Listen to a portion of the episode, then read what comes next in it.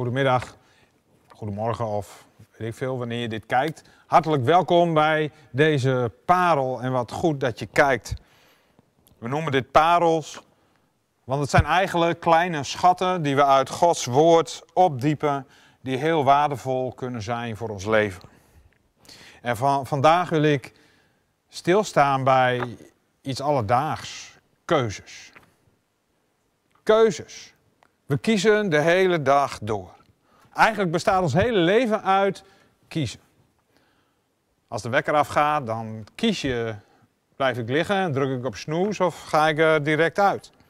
Wat doe ik op mijn brood of eet ik muesli van, van, vanmorgen? Welke opleiding?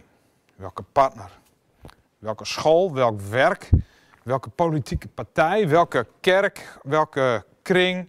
Keuzes, keuzes, en nog eens keuzes. De hele dag door en zonder erbij na te denken beslissen we honderden dingen op een dag. Als je Jezus wil volgen, dan, dan vraagt dat niet alleen om keuzes, het schreeuwt erom. En, en sinds mijn leven met Jezus ben ik nog nooit zo bewust geweest van hoe belangrijk keuzes zijn. En dat begon met de doop wel of niet laten dopen? Praat ik met mijn, met mijn buurman over mijn gevonden geloof in, in Jezus of niet? Waar ga ik dienen? Wat mag ik doen in Gods koninkrijk? En ga zo maar door. Allemaal keuzes. Het vervelende met kiezen is dat we nooit echt kunnen overzien wat de gevolgen zijn voor ons. En wat de gevolgen zijn voor anderen. En dat maakt kiezen ontzettend moeilijk. Want wat als je nou verkeerd kiest? Dan loopt alles in de soep. En hoe groter de keus, hoe groter de consequentie. Kijk, of ik nou een zwarte broek aan had getrokken vanmorgen of een blauwe, ja, dat is op dit moment niet zo belangrijk. Dat is maar een kleine consequentie. Maar als ik een auto in het water zie rijden, dan heb ik de keus, spring ik er achteraan of niet? En dan is het opeens een keus van leven en dood. En dat heeft natuurlijk grote consequenties. Nou, niet alle, alle keuzes zijn zo ontzettend groot, maar om ons te helpen heeft God iets heel moois gegeven in zijn woord. Als een soort checklist om te kijken of een keuze goed of slecht is. De wet.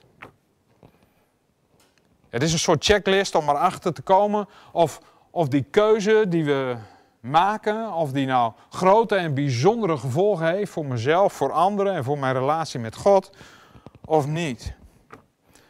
Want stel, stel hè, je, je twijfelt over een bepaalde keuze. Stel, ik twijfel of ik een, eh, een, een, een bank wil overvallen of niet. Ja, met dat geld zou ik heel veel goede dingen kunnen doen. Ik zou mensen hun schulden kunnen afbetalen. Ik zou ervoor kunnen zorgen dat ik met al dat geld arme mensen eten, te eten uh, zal geven als een soort moderne Robin Hood. Ik kan mijn hypotheek ervan afbetalen. En met het geld wat ik overhoud elke maand sturen naar mensen die het harder nodig hebben dan ik op dat moment. Dan is daar die checklist van God en die zegt, gij zult niet stelen. Oké, check. Slechte keus, doe het niet. In Johannes 13 lezen we over een hele andere checklist. Over een compleet nieuwe checklist. En daar staat in Johannes 13, vers 34, een nieuw gebod geef ik u. Namelijk dat u elkaar lief hebt zoals ik u lief gehad heb. Zo moet u elkaar lief hebben. Een nieuwe checklist. En die nieuwe checklist die is compleet anders dan de oude checklist. Daar waarbij de oude checklist de, de nadruk lag over wat je niet moest doen en over je daden, daar ligt bij de nieuwe wet de keuze op waarom je iets doet. Waarom doe je wat je doet? En dat is wat Jezus benadrukt met deze wet. We moeten het doen op de manier, met de intentie zoals Jezus heeft geleefd op deze wereld. Liefhebben. Liefhebben. We moeten elkaar lief hebben zoals Jezus ons heeft liefgehad. En als je daarnaar kijkt, dan zien we Jezus kiezen. Elke keer weer kiest hij. En hij kiest voor het meeste liefhebbende wat hij maar kan bedenken voor ons. Niet voor zichzelf. Nee, hij kiest wat goed is voor de ander. Zo koos Jezus ervoor toen hij nog in de hemel was. Om die goddelijke heerlijkheid tijdelijk neer te leggen en om mens te worden. Zoals jij en ik. Daar koos hij voor. Hij had het ook niet kunnen kiezen, maar hij koos ervoor. Zo koos Jezus ervoor om gemarteld te worden en gedood te worden, zodat wij uiteindelijk bevrijd konden worden uit de slavernij waar we in zitten. Jezus koos ervoor om alles wat hij was en alles wat hij had weg te geven. Om mensen die helemaal niet aan hem dachten, die eigenlijk helemaal niet van God hielden, te helpen. Verder te, eh, verder te brengen in dit leven. En dat, precies dat, vraagt hij nu van jou en van mij. En van degenen die hem willen volgen. Kijk, hij vraagt niet direct dat je je laat martelen of weet ik. Nee, daar gaat het niet om. Hij wil dat wij onze keuzes checken. Aan die nieuwe checklist. Wat is het beste voor de ander? Worden we al bang? Ik krijg er wel een beetje een ongemakkelijk gevoel bij. Want dat betekent, als ik al mijn keuzes aan die checklist uh, vergelijk, dan betekent dat dat ik mijn geld, mijn tijd, mijn auto en alles wat ik ben en heb, eigenlijk ten dienste moet stellen voor het geluk en voor de ander.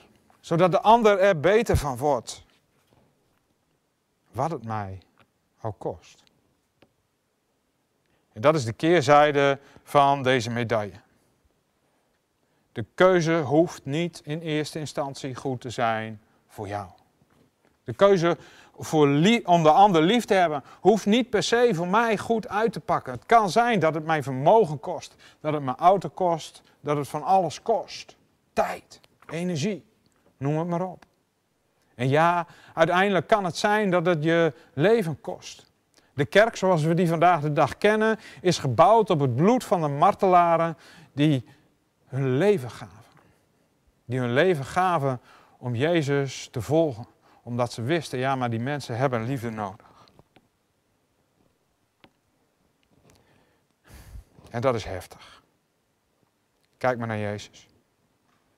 Hij wordt gemarteld, hij wordt gedood. En als ik zo ga leven, dan kost het mij ook alles. En dan komt de clue. Het moet vrijwillig.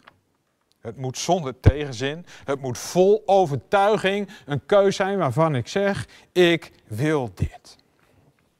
Hoort u ook de, de echo van 1 Korinthe 13? Al zou ik mijn leven geven, zonder de liefde was ik niets. En waarom doet Jezus dit? Waarom zegt hij dit? Nou, omwille van de tijd kan ik er niet heel diep op ingaan, maar ik wil er wel twee noemen. Ten eerste kijkt hij naar mensen niet met wat ze doen of wat ze hebben, maar wie ze ten diepste zijn. Een geliefd kind van de Vader.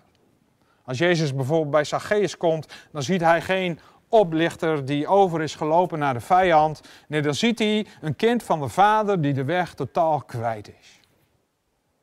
En hij geeft hem zijn liefde en hij geeft hem aandacht. En dat is wat Zacchaeus verandert. En dat is tegelijk het tweede wat ik wil benoemen. Daar waar je liefde aan geeft, dat krijgt waarde.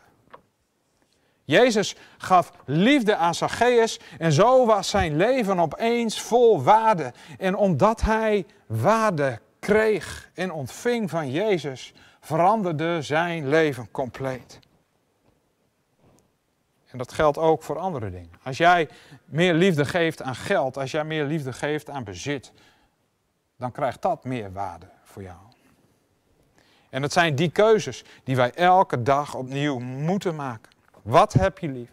Wat geef jij waarde? dat is een mooie theorie. Maar in de praktijk is het zo ingewikkeld, want ik kies zo vaak voor mijzelf. Hoe dan? Als het moet, hoe dan? Ik moet denken aan wat Wim Stoorvogel altijd zei: als er in de Bijbel staat dat iets moet, dan weet je één ding zeker: je kan het helemaal niet. Dus als er in de Bijbel staat, je moet de ander lief hebben, dan weet je één ding zeker, ik kan het niet. En dat maakt je automatisch tot een bedelaar. Een bedelaar die geen liefde heeft om uit te delen. Want als ik iets niet heb, kan ik het niet uitdelen.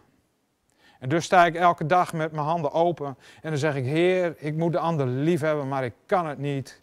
Geef mij uw liefde. Laat me zien door uw oog. Minder van vrij, meer van u in mijn leven. En dan, dan gebeurt het. Dan kan je lief hebben zoals Jezus de ander heeft liefgehad.